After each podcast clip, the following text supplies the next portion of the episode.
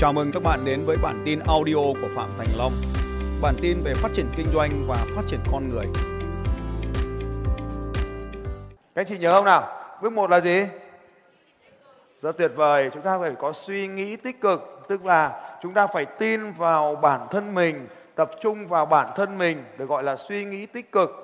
Sau khi chúng ta có suy nghĩ tích cực thì chúng ta có gì ạ? Đúng rồi, chúng ta phải học hỏi để có kiến thức. Chúng ta không thể làm mà lại không có kiến thức được. Cho nên phải đầu tư vào bản thân mình. Và sau khi chúng ta có kiến thức rồi, chúng ta cần chuyển hóa nó thành cái gì? Rất tuyệt vời, các anh chị rất tuyệt vời. Chúng ta có kiến thức rồi, chúng ta cần phải chuyển nó thành kinh nghiệm trong cái lĩnh vực đó. Chúng ta càng làm nhiều, càng nhiều thất bại, càng nhiều sự khốn khó bao nhiêu thì chúng ta càng nhiều có kinh nghiệm bấy nhiêu, kinh nghiệm thành công và cả kinh nghiệm thất bại nữa. Và kinh nghiệm thất bại rồi chúng ta cần phải thêm một thứ nữa, đó là cái gì? Rất tuyệt vời, đó là hành động. Và khi mà có hành động như vậy cộng với kiến thức, cộng với kinh nghiệm, cộng với suy nghĩ tích cực như vậy thì nó tạo nên cái gì nhỉ? Thật tuyệt vời. Các anh chị dành cho tất cả chúng ta một tràng vỗ tay thật lớn ạ. À. Rất tuyệt vời. Đó nó gọi là sự thịnh vượng. Và sự thịnh vượng này từ tiếng Anh của nó là abundant, abundant, abundant. Và trong cái từ gốc của từ Latin nó là cái từ uden, uder. Đó là có nghĩa là trong từ Latin này có nghĩa là những cơn sóng. Sự thịnh vượng của chúng ta là những cơn sóng. Nó sẽ dập dồn, hôm nay có tiền về, mai nó lại không có, mai lại tiền về, tiền về, tiền về. Nó giống như cơn sóng, nó không bao giờ dừng lại được. Thì sự thịnh vượng đó là tiền về đối với bạn như những cơn sóng và nó không dừng lại. Ngày hôm nay có tiền, ngày mai có thể không, nhưng ngày mốt lại có tiền. Những cơn sóng cứ dập dồn, dập dồn đến với bạn. Đó được gọi là sự thịnh vượng. Và chúng ta hiểu rằng hành động đó chính là điều quan trọng nhất trong cuộc sống này để có được cái kết quả. Sự thịnh vượng không phải là do may mắn, sự thịnh vượng là kết quả của một quá trình bao gồm những suy nghĩ tích cực, gồm kiến thức đi học, kinh nghiệm do thực hành và hành động bất chấp mọi điều để có được sự thịnh vượng. Và chính tất cả những cái điều này thì nó đem đến cho chúng ta sự giàu có. Nếu như bạn ngày hôm nay giàu có chỉ là một phần của sự thịnh vượng thôi. Giàu có là có tiền, sự thịnh vượng nó có nhiều hơn như thế. Sự thịnh vượng nhiều tiền đến mức bạn không bao giờ tiêu hết được thì gọi là sự thịnh vượng. Bao trong số các anh chị muốn có cuộc sống nhiều tiền đến mức không bao giờ tiêu hết từ tay này? Vâng, cảm ơn các anh chị. Thế này đi. À, chị ở đây ngày tiêu hết bao tiền? Một ngày một ngày, nó nhanh rồi. 300 nghìn. 300 nghìn. Thì sống được bao nhiêu năm? 70 năm. Tôi nhân nhá. 300 nghìn tức là một ngày thì suy ra là 10 triệu một tháng. Một năm là 120 triệu nhân với 70 năm bằng 8400 là chỉ cần 8 tỷ tư là chị này sống trọn đời một cách đến chết rồi, không phải suy nghĩ nữa. Đúng không? Chuẩn chưa? 8 tỷ tư. Dành cho 8 tỷ tư một tràng có tay ạ. Nếu mà chị kiếm được hoặc là nhiều hơn 300 ngàn mỗi ngày, hoặc là nhiều hơn 8 tỷ tư vào thời điểm hiện tại, thì chị không cần phải làm gì cả và chị có cuộc sống thịnh vượng. Sự thịnh vượng của mỗi người sẽ khác nhau. Nó được quyết định bởi cái suy nghĩ tích cực này. Tức là trong suy nghĩ tích cực này nó sẽ có một cái phần nữa là giấc mơ của mỗi người. Nếu bạn rõ ràng về giấc mơ của mình thì mình mới đạt được. Cái này được gọi là sự rõ ràng mang lại sức mạnh. Sự rõ ràng mang lại sự rõ ràng mang lại sức mạnh. Bạn phải rõ ràng về điều này. Trong suy nghĩ tích cực nó có một loại suy nghĩ là suy nghĩ tập trung tập trung vào mục tiêu, tập trung vào mục tiêu, tập trung vào mục tiêu, tập trung vào mục tiêu. Bao số các anh chị thấy rằng là đánh thức sự giàu có phiên bản sau luôn luôn hay hơn phiên bản trước ạ? Đúng rồi, tại vì mình càng làm nhiều mình càng nhiều kiến thức. Nhưng mà phải có cái hành động, sau khi đã có tất cả cái điều này rồi thì phải có hành động để ra được sự thịnh vượng. Cái hành động này là cái then chốt. mà tại sao chúng ta không hành động? Điều sau đây, những lý do sau đây khiến cho chúng ta không hành động. Sáng nay chúng ta muốn nó nhưng chúng ta đã không có nó. Điều đầu tiên chúng ta không hành động là bởi vì chúng ta sợ hãi. Sợ hãi là một phần bản năng sinh tồn của con người. Nhờ có sự sợ hãi mà dòi giống của chúng ta mới có thể được truyền và giữ đến ngày hôm nay. Hãy hình dung xem điều gì diễn ra nếu mình không có sự sợ hãi. Mình nhìn thấy con voi ma mút, mình xông vào, mình cũng gầm gừ về nó. Mình nhìn thấy con hổ, mình cũng xông ra đánh nhau với nó. Thì loài giống chúng ta có còn đến ngày hôm nay không? Sự sợ hãi được như vậy đi vào trong cuộc sống của chúng ta trở thành một bản năng và nó giúp chúng ta sinh tồn đến ngày hôm nay. Sợ hãi là một phần tất yếu và không bao giờ loại bỏ được. Cho nên khi chúng ta chuẩn bị hành động một điều gì mới so với cuộc đời của chúng ta thì sự sợ hãi xuất hiện và nó ngăn cản chúng ta hành động. Nếu không có sự sợ hãi thì sao? Nếu không có sự sợ hãi, cô gái đó sẽ trèo lên ba ba tầng giáo nữa và sau đó cô nhảy xuống vì không có sợ hãi nào cả. Chính nhờ sự sợ hãi mà cô ấy run, cô ấy đi qua từng bước một mà cẩn trọng. Cho nên cô ấy sống sót và cô trở về mặt đất và cô ấy đang ngồi kia học. Điều gì sẽ diễn ra nếu cô ấy không sợ? Cô ấy nhảy lên giàn giáo. Ơ, ơ, ơ, ơ, ơ, bọc. Sợ hãi giúp cho chúng ta sinh tồn. Cho nên hãy trân trọng sự sợ hãi. Nhưng mỗi khi chúng ta chuẩn bị hành động, chúng ta lại dùng bảng yes, no để quyết định xem sự sợ hãi bản năng đó đúng hay sai. Lúc nãy chúng ta cũng thấy ví dụ về tiền bạc rồi. Sự sợ hãi là không có thực. Quay sang bên cạnh hai phải rằng là sợ hãi là không có thực.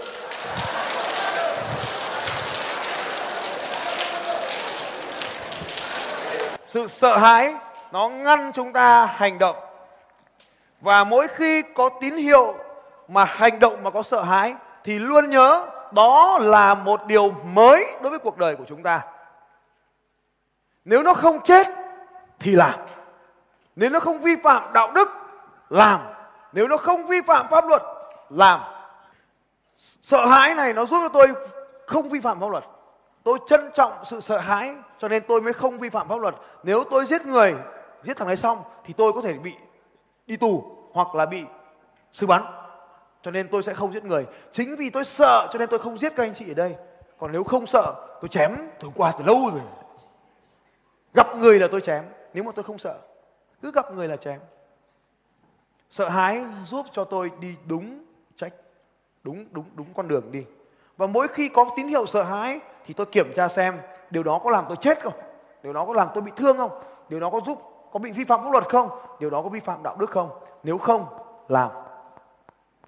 Điều thứ hai, nghi ngờ. Sự nghi ngờ cũng ngăn cản chúng ta hành động. Nghi ngờ vì chúng ta không biết, nghi ngờ vì chúng ta không có trải nghiệm, nghi ngờ vì chúng ta kiến thức. Nhưng kể cả nghi ngờ, dùng phương pháp yes, no như lúc sáng nay chúng ta phân tích, nghi ngờ vẫn làm. Bởi vì nếu làm thì mình mới có cơ hội để đạt được điều đó. Còn nếu không làm thì chắc chắn không có điều gì diễn ra với chúng ta cả. Làm thì có thể có không làm chắc chắn không có. Nếu đi học thì có thể có kiến thức nếu không đi học thì chắc chắn là không có kiến thức đó. Sự sợ hãi sự nghi ngờ sự không thoải mái không thoải mái. Ngày, ngày cuối tuần còn gia đình chồng không cho đi thì sao? Nhỡ sếp không vui về điều này. Tôi thích đi du lịch hơn là đi học, vân vân. Sự không thoải mái. Nhưng có một trong những nguyên tắc của những người thành công, đó là chúng ta liên tục liên tục mở rộng vùng thoải mái của chúng ta ra, biến cái điều không thoải mái ngày hôm nay trở thành sự thoải mái vào ngày mai. Nếu chúng ta luyện tập luyện tập, hành động hành động, luyện tập, hành động hành động, thì điều ngày hôm nay không thoải mái trở thành thoải mái và đôi khi nó lại tạo lập một thói quen mới. Giống như anh Henry Hà anh Hưng. Vào trong nhóm của chúng tôi nhóm những doanh nhân nhóm những người doanh nhân trong BNI chúng tôi hàng ngày phải đi bộ cho, mục tiêu cho nhau thôi 10.000 bước chân. 10.000 bước chân. Nếu không thì chúng tôi lại nhắc nhở nhau là ông chưa được 10.000 bước chân đâu. Chúng tôi lại post cái hình của tôi 10.000 bước chân lên khoe nhau. Và cuối cùng 10.000 bước chân trở thành chuẩn mực của chúng tôi mỗi ngày mỗi ngày đeo đồng hồ này để biết mình đã đi được bao nhiêu bước chân. Ví dụ như ngày hôm nay à, tôi được 3.447 và buổi chiều ngày hôm nay tôi sẽ đi bộ về nhà. Ai trong số các anh chị sẽ đi bộ về nhà? Giơ tay lên. Nhà tôi ở ngã tư sở ai muốn đi bộ về nhà cùng với tôi? Đi bộ về nhà cùng với tôi. Anh Henry Hà đi bộ với tôi chị Lan Phương đi bộ về cùng với tôi các trainer của tôi sẽ đi bộ cùng với tôi. Anh chị ai trong số các anh chị muốn đi bộ 5 km vừa đi vừa nói chuyện với chúng tôi ạ? Thêm được 10.000 bước chân mà ở Vinh tôi có phải đi một lần năm đâu đi năm về năm đi năm về năm buổi chiều hai chục cây đi bộ ăn ăn sáng mất được 10 à đi ăn trưa được 5 cây đi à, ăn tối được thêm 5 cây nữa hai bữa ăn một ngày chúng tôi được thêm 10 km Dễ không? Bao trong số các anh chị sẽ đi bộ 10.000 bước chân mỗi ngày từ ngày hôm nay ạ? Hãy tạo lập nó thành thói quen. Ngày hôm nay chúng ta chưa thoải mái, nhưng dần dần như anh Henry Hà anh bảo là bây giờ không được đi bộ mới là sự không thoải mái. Cho nên biến nó thành thoải mái. Tôi thoải mái. Ngày đầu tiên tôi kiếm được một triệu đô la. Đó là một cái nỗ lực cực kỳ đau khổ, không hề dễ dàng chút nào cả. Tôi phải buộc phải làm những thứ mà tôi không bao giờ làm. Tôi rất là yêu thích công việc luật sư. Tôi là thằng luật sư giỏi nhất công ty mà bây giờ tôi không được làm luật sư nữa. Ui rồi ôi đau khổ lắm. Đúng không các khổ chủ của tôi? Không phải các bạn đang là người giỏi nhất công ty của mình không? Đúng không? Vì thế mình ra đường mình đi học 3 ngày làm sao được công ty loạn lên bây giờ? Đúng không anh tạo? Tạo rồi? Ờ, tôi đi này ba ngày này về công ty nó loạn đi sao? Thì tôi bảo là loạn thì cho loạn mẹ đi. Đóng cửa càng sớm càng tốt công ty không phải là nhà tù đâu mà tại sao ông cứ nhốt ông ở trong đấy? Nếu mà nó về mà nó loạn đóng cửa cũng được. Nó mà không loạn thì đấy là sự tuyệt vời. Bao số các chị thấy rằng là đóng cửa cũng được mà không đóng cửa thì còn tuyệt vời hơn ạ vâng cảm ơn các chị. Cho nên nếu mà các anh chị chủ doanh nghiệp đây, cứ bỏ công ty thôi, đi thôi. Thằng khác thằng khác nó làm. Công ty luật của tôi tôi bỏ từ đầu năm rồi bỏ luôn. Không nhìn báo cáo kế toán luôn. Thì mỗi cô hàng cô theo dõi báo cáo kế toán. Hàng tuần cô báo cáo kết quả kết quả kết quả. Đọc thì đọc, chả đọc thì thôi. Tiền nó vẫn thế. Mẹ thế mới lạ. Mình không làm gì cả. Tiền nó vẫn thế. Thậm chí, tăng 20% lợi nhuận. Bao nhiêu số các chị muốn tăng 20% lợi nhuận như thế giơ tay lên ạ. Đừng có làm ở công ty của mình nữa không tôi chỉ nói với ông sếp thôi. Bọn nhân viên phải làm đi mẹ nghỉ phát cắt lương luôn. Ông chủ các ông cứ tiếp tục làm là nó mới thoải mái. Nhưng bây giờ bắt phải làm một cái việc là không được làm trong công ty của mình nữa. Uh, không hề thoải mái tí nào cả. Không hề thoải mái tí nào cả. Tôi thách các ông chủ doanh nghiệp bỏ việc ấy. Nên nếu mà các anh chị lần đầu tiên đi mỹ đặt túp rồi. Bố mẹ đặt túp rồi lần đầu tiên mà mình đi mỹ nó khó lắm, vất vả lắm. Nào visa, nào khai form 160 ds nộp tiền, vân vân, các loạn hết cả lên. Và rất khó khăn. Nhưng bây giờ mình đi Mỹ lần thứ năm, thứ sáu, thứ bảy, thứ tám, thứ chín, thứ mười rồi, vấn đề gì nữa không? Không, dễ cực. Đến giờ, đến ngày là lên đường. Có thậm chí là hôm sau mình đi, bây giờ mình mới xách vali, đi mua vali để xách ra ngoài sân bay. Nó dễ dàng, bởi vì cái việc đi Mỹ lúc đầu tiên nó không thoải mái một tí nào cả. Nhưng bây giờ nó trở thành dễ dàng dễ dàng dễ dàng. Đầu tiên thì vài năm mình mới đi một lần chuyến đi Mỹ của tôi năm 2010 tháng 11 năm 2010 đi Hawaii cùng với vợ. Nhưng mà phải đến năm 2014 tôi mới đi lại là chuyến thứ hai. Sau 4 năm, tôi mới đi lại là chuyến thứ hai. Nhưng mà từ 2014 đến bây giờ, tôi đi thêm 4 chuyến nữa rồi. Nó trở nên thoải mái. Nó dễ dàng với chúng ta. Cho nên chúng ta cứ hành động ngay cả khi không thoải mái, thì sau một thời gian, nó biến thành thoải mái. Hành động bất chấp sự không thoải mái. Uh nghi ngờ. Sợ hãi. Sẵn sàng. Không sẵn sàng. Cứ phải có người trainer ở dưới nhắc bài cho mình. Không sẵn sàng. Không sẵn sàng là thế nào? Nhiều khi bảo là là tôi cái chị ghi câu này xuống. Hoàn hảo là kẻ thù của thành công. Anh uh, câu này dành tặng riêng cho anh Henry Hà bạn tôi. Hoàn hảo là kẻ thù của thành công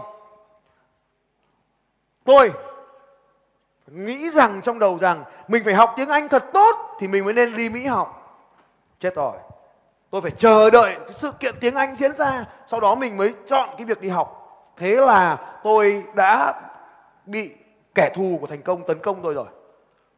Tôi phải chờ đủ tiền tôi mới mua nhà. Thì thì mãi mãi tôi không bao giờ mua được nhà cho đến khi vợ tôi tính nhầm một con số không thỉnh thoảng thì cái sự hoàn hảo trong mình nó lại trỗi dậy. Tôi thất bại, không mua được nhà trong suốt mười mấy năm qua, bởi vì tôi cứ chờ đủ tiền tôi mới mua nhà. Ai biết được là thực ra mình không cần nhiều tiền để mua một cái căn biệt thự lớn. Thế mới lạ, mình cứ phải chờ đủ tiền mình mới mua xe. Thế là mình chẳng bao giờ mình có xe mình đi cả. Mình đủ tiền mình mới đi du lịch. Thế là cuối cùng mình, bố mình cũng ngồi ở nhà không được đi du lịch mình phải đủ tiền mình mới đi học, đủ tiền mới mua nhà, đủ tiền mới dám lấy vợ. Hành động ngay cả khi không sẵn sàng, không tiền vẫn chơi như thường. Hành động ngay ở khi không sẵn sàng, đó là môn bắn súng. Nếu bạn cứ sẵn sàng chờ ngắm trúng mục tiêu mới bắn, thì không bao giờ bắn được cả. Đối thủ bắn bạn trước. Cho nên trong trò chơi này, bạn phải bắn trước, bằng, bắn trượt, chỉnh súng bắn tiếp. Ready fire aim. Bắn sẵn sàng bắn rồi nhắm. Bạn luôn phải sẵn sàng, bạn bắn trước rồi nhắm sau. Trong công việc kinh doanh cũng vậy, làm đi. Nếu bạn cứ chờ đợi sự hoàn hảo, tôi phải có cái này, tôi phải có cái kia bạn mới làm, thì đối thủ đã đi xa hơn bạn rất là nhiều lần rồi. Một cái ví dụ giữa tôi và anh Henry, đó là chúng tôi cùng bắt đầu một công việc kinh doanh, nhưng anh nghĩ lúc nào cũng bảo là thôi phải chờ thêm cái này, tôi phải chờ cái này, tôi phải chờ cái này. Và sau đó thì tôi trở thành nhà vô địch thế giới, trong khi anh ấy tài năng hơn tôi rất là nhiều nhưng mà tôi không tài năng bằng anh ấy. Nhưng anh lại truyền cảm hứng cho tôi. Anh ấy mở cái chapter lớn nhất thế giới vào thời của anh ấy. Và tôi nhìn thấy anh mở, to quá, ngon quá. Tôi học theo kiến thức, tôi học chính xác nhá anh ấy, tôi hỏi, tôi phải hỏi anh ấy. Anh ấy bày tôi làm đúng như vậy thì tôi làm đúng như anh ấy. Nhưng mà tôi sang Hồng Kông, tôi hỏi thêm một đội Hồng Kông. Đội Hồng Kông chỉ cho tôi. Tôi sang Malaysia, đội Malaysia chỉ cho tôi. Tôi sang đội Ấn Độ, đội Ấn Độ chỉ cho tôi. Tôi sang đội Việt Nam. Anh anh Henry, anh cố vấn cho tôi. Tôi học Ấn Độ, Việt Nam Ấn Độ, Malaysia, Ấn Độ, Việt Nam và Hồng Kông. Tôi xây dựng bốn ông này lại, tôi kết hợp lại. Bùm! Của tôi trở thành vô địch thế giới. Nếu mà tôi chờ đợi tôi đủ kiến thức tôi mới làm. Vĩnh viễn vĩnh viễn tôi không bao giờ làm được điều gì. Nhưng mà nhờ có sự không sẵn sàng, tôi cứ làm. Sau tôi thấy thiếu cái gì thì tôi đi hỏi các cố vấn của tôi ở khắp thế giới, trên thế giới và tôi làm được điều đó. Bao trong số các anh chị thấy rằng là mình bất chấp sự sẵn sàng ạ? Ok, cảm ơn các chị. Quay sang bên cạnh hai vai rằng là hành động bất chấp sự không sẵn sàng.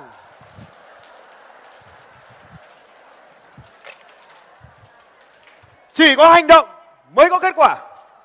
Quay sang bên cạnh hai và nói rằng là hành động bất chấp sự sợ hãi.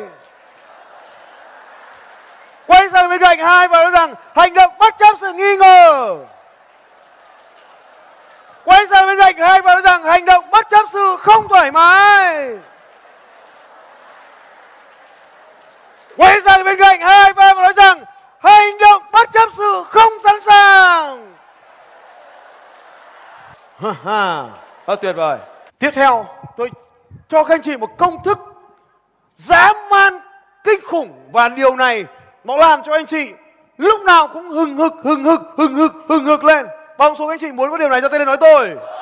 Rất tuyệt vời. Ở trong chương trình giải mã thành công của tôi có hai cái nền tảng quan trọng để đạt được thành công trong bất kỳ lĩnh vực nào mà bạn mong muốn. Tôi chơi thể thao 90 kg về 70 kg và chỉ có 3 tháng để trở thành một người đua xe đạp đường trường. Bằng cái điều này, tôi có thể đạp xe xuyên việt. Bây giờ kinh hơn, đi bộ xuyên việt.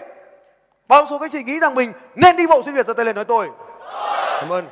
Nếu bạn đang ở tuổi 30 36 thì đây là thời điểm quyết định cuộc đời để chúng ta tăng tốc. Nếu bạn dưới 30 bạn tuyệt vời hơn nữa. Từ 25 đến 30 thì đây là giai đoạn kinh khủng để tăng tốc. Bởi vì bạn có quyền được phá sản 30 tuổi khi đã có gia đình, bạn ít chịu nhận, chấp nhận rủi ro hơn 36 tuổi, nên nghỉ hưu không nên làm việc nữa. Nghỉ hưu nghỉ hưu nghỉ hưu nghỉ hưu nghỉ hưu. Không làm nữa. Bao trong số các bạn? 36 tuổi trở lên rồi giơ tay lên ạ. Trên 36 tuổi từ 36 trở lên.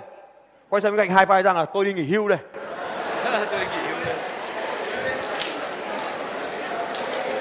Tôi muốn nói với các anh chị, những người dưới 36 tuổi, hãy hành động để đạt được sự thịnh vượng để trước khi tuổi 36, để 36 chúng ta đi nghỉ hưu. Nếu mà chúng ta chờ đến 66 tuổi mới đi nghỉ hưu, thì lúc đấy còn hưu cái gì nữa? Làm sao mà làm được cái gì nữa mà hưu? Chỉ lấy tay nâng nó lên thôi. cười gì hay thì vỗ tay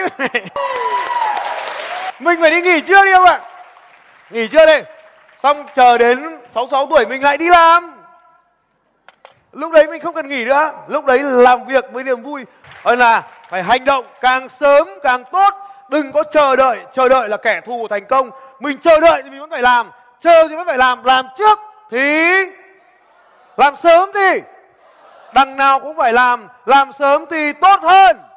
Đằng nào cũng phải thành công. Thành công sớm thì đằng nào cũng phải giàu. Giàu sớm thì đằng nào cũng phải khỏe. Khỏe sớm thì quay sang bên cạnh hai vai rằng đằng nào cũng phải hạnh phúc hạnh phúc sớm tốt hơn.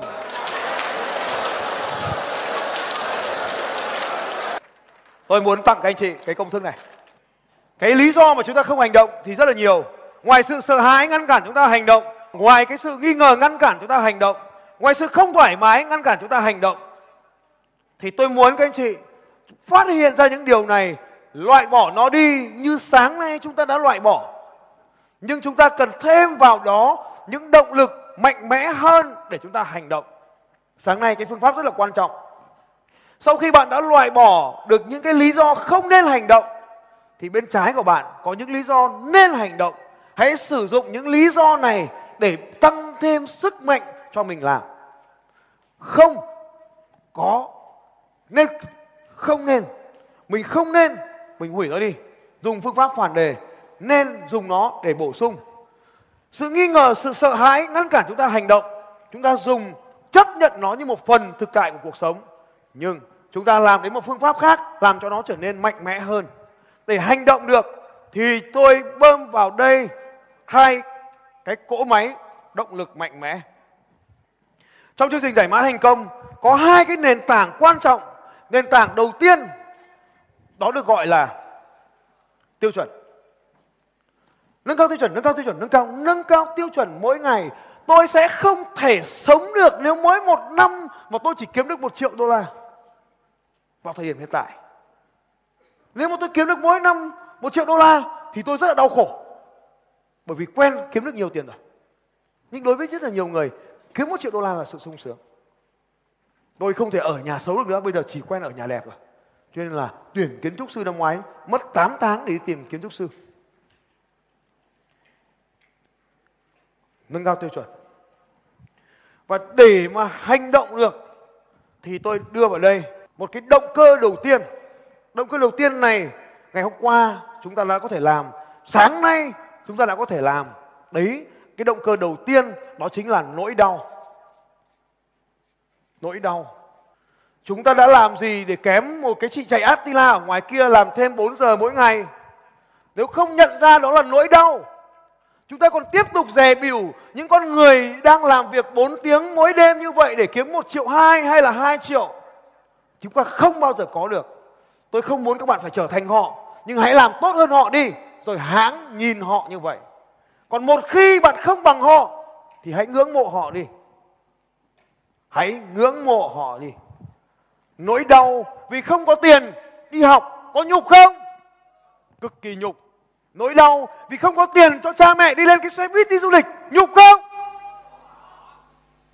Nỗi đau vì không đưa cho vợ được đi ăn tối ở Hawaii, nhục không? Nỗi đau vì không có thời gian chơi đùa với con để rồi nó lớn lên, nó đi lấy chồng mất, có nhục không? Đấy là nỗi đau. Bạn phải nhận ra được những nỗi đau mà mình đang có trên cuộc đời này.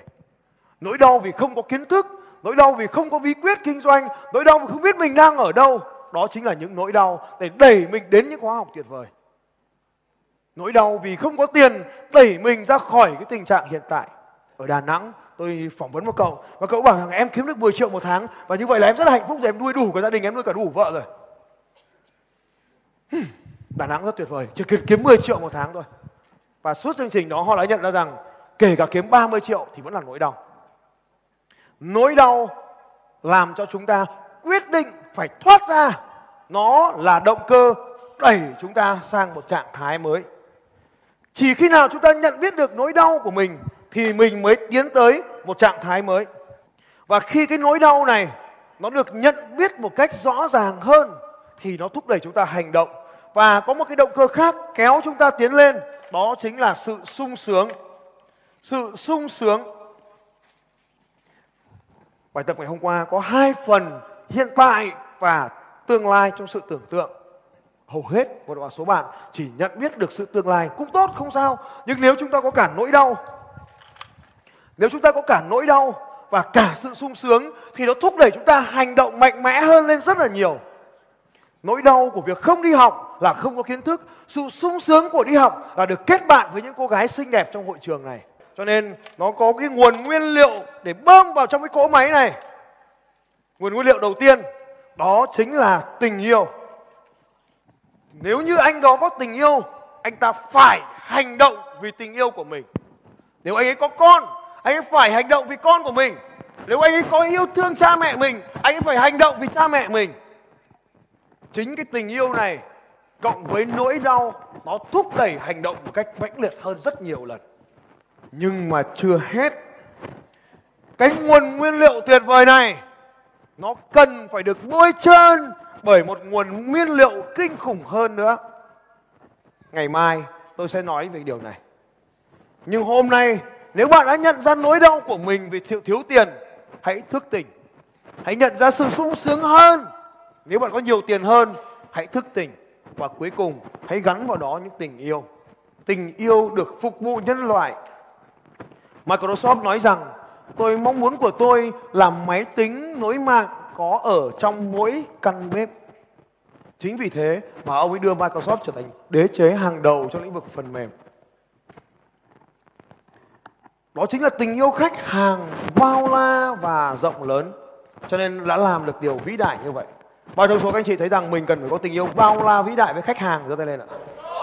Cảm ơn các anh chị. Chính vì thế, tôi rất là yêu quý các anh chị, cho nên tôi mong muốn tình yêu gắn với nỗi đau, gắn với sự sung sướng, nó sẽ trở nên mạnh mẽ hơn rất là nhiều.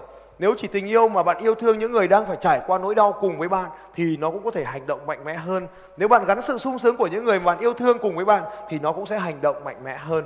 Và hãy nhớ điều này, nếu như bạn đi học cái khóa học nào đó của tôi mà bạn đem đến sự tình yêu hơn, mạnh mẽ hơn cho gia đình mình, thì đó là một cái điều rất là tuyệt vời. Sau khi mà chúng ta đã biết là cần phải hành động rồi đã quyết liệt hành động rồi.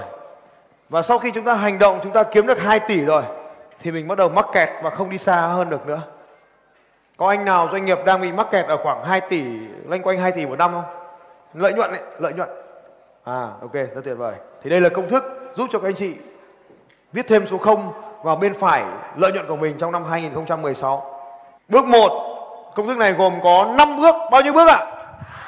5 bước rất tuyệt vời. Bước 1 bước 1 là đơn giản hóa. Hôm qua chúng ta đã học qua rồi. Đơn giản hóa. Đơn giản hóa mọi điều trong cuộc sống của chúng ta. Công thức này không chỉ áp dụng trong doanh nghiệp, áp dụng trong cả gia đình, mọi lĩnh vực. Đầu tiên nó phải là đơn giản hóa đã. Mọi thứ đều phải đơn giản. Ăn đơn giản, uống đơn giản, ngủ đơn giản, mặc đơn giản. Bao số các anh chị thấy tôi mặc đơn giản cho tay lên ạ? Ba năm nay bốn năm nay vẫn cái áo này chưa thay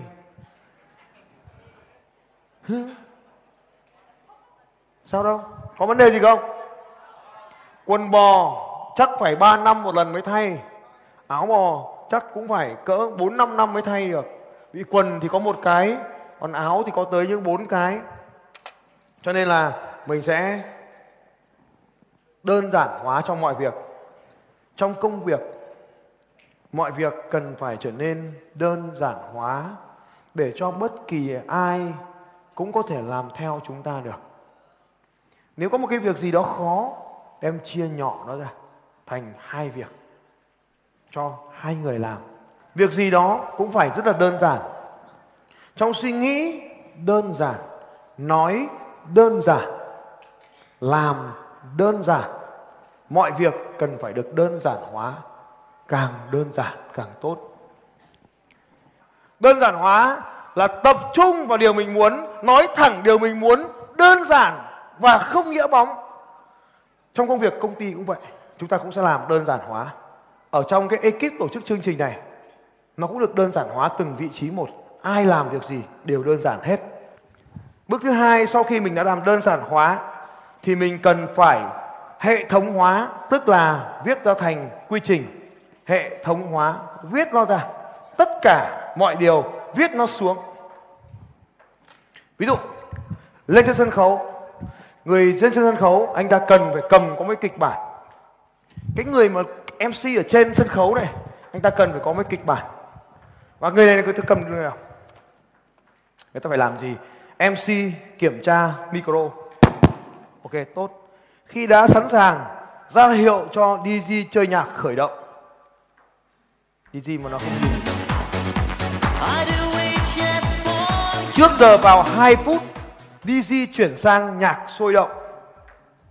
MC chạy từ dưới sân khấu lên, Vừa chạy vừa vỗ tay và nói lớn để thu hút mọi người. Mời các bạn đứng lên và nhảy theo tôi! Ok. Bao nhiêu số các anh chị thấy rằng là có thể quy trình tất cả mọi việc ạ? Vâng phải viết nó ra, phải viết nó ra. Ghi xuống hệ thống hóa, tức là viết ra mọi bước hành động. Viết nó ra. Hầu hết những ông chủ doanh nghiệp không làm được việc này. Họ thuộc về nhóm hành vi D và Y trong bốn hành vi DISC e, những người D và Y không có khả năng viết xuống. Khi chúng ta đã hệ thống hóa rồi, viết nó ra thành lời, càng chi tiết, càng tốt.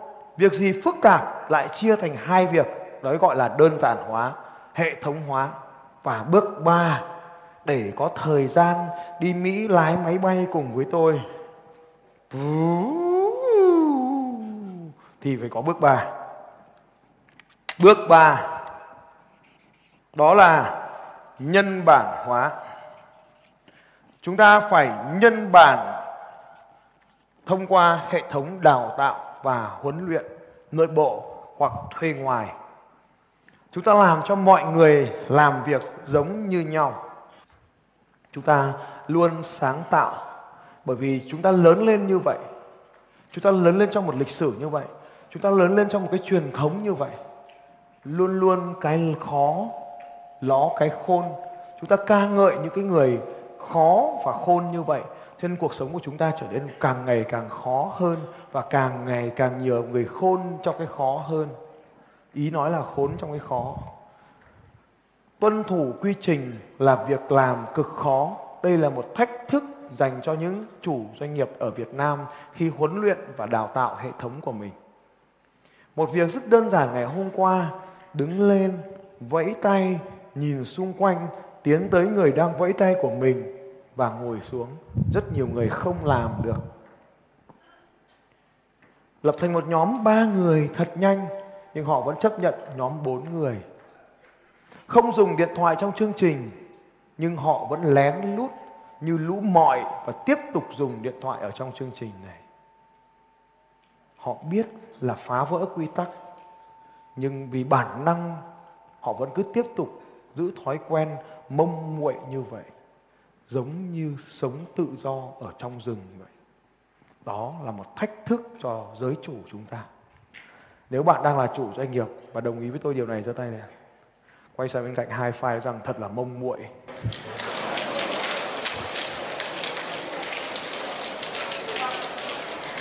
Nhân bản hóa là điều khó khăn ở trong đất nước của chúng ta. Khi bạn làm kinh doanh đa cấp ở quốc gia này là cực khó. Downline tuyến dưới, họ chỉ sửa đi một tí thôi, không sửa nhiều đâu. Nhưng cứ xuống dưới, sửa đi một tí, không sửa nhiều đâu. Mỗi thằng sửa đi một phần trăm trăm thằng sửa thành cái mới.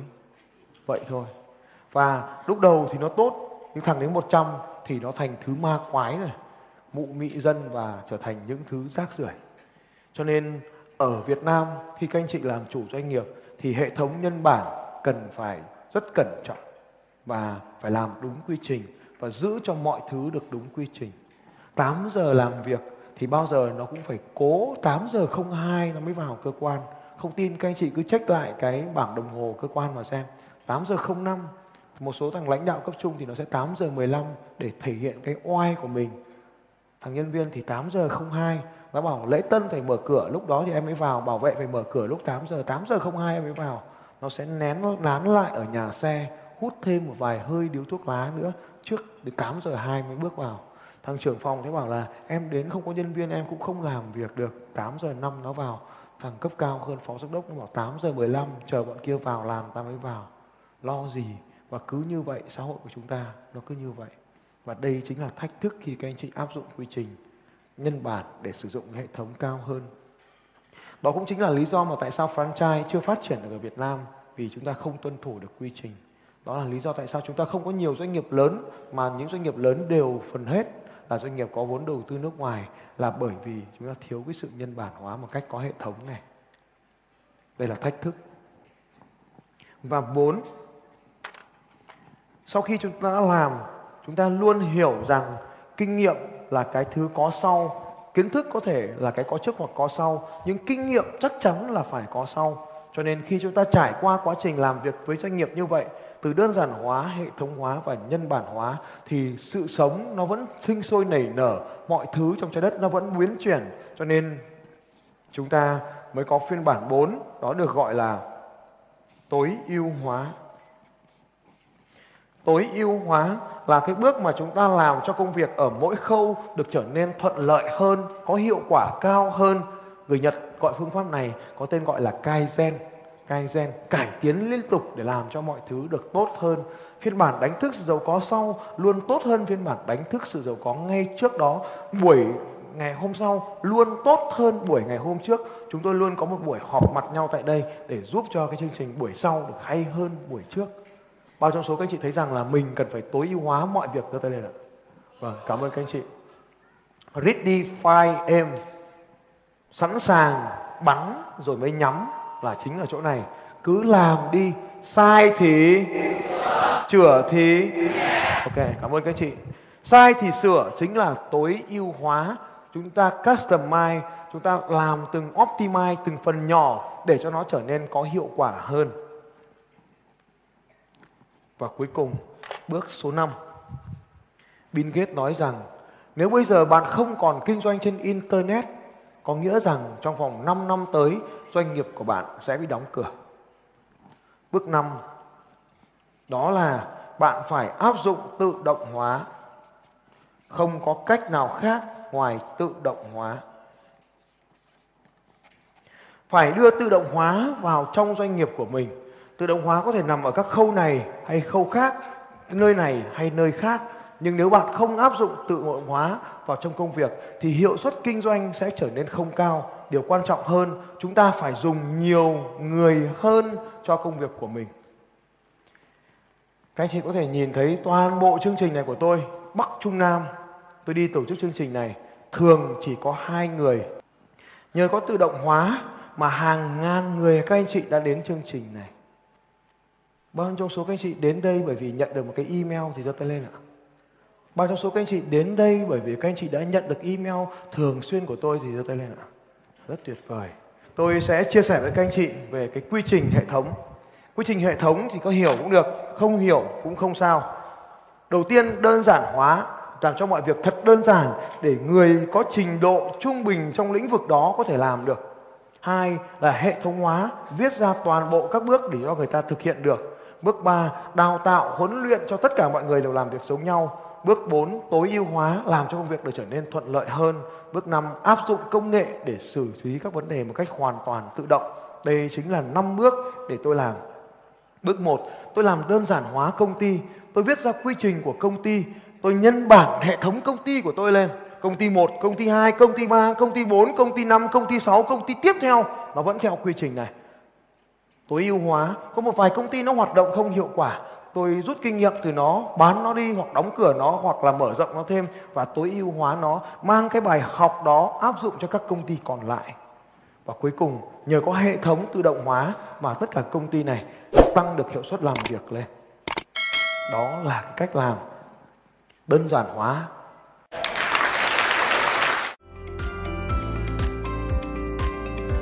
Xin chào các bạn và hẹn gặp lại các bạn vào bản tin audio tiếp theo của Phạm Thành Long vào 6 giờ sáng mai.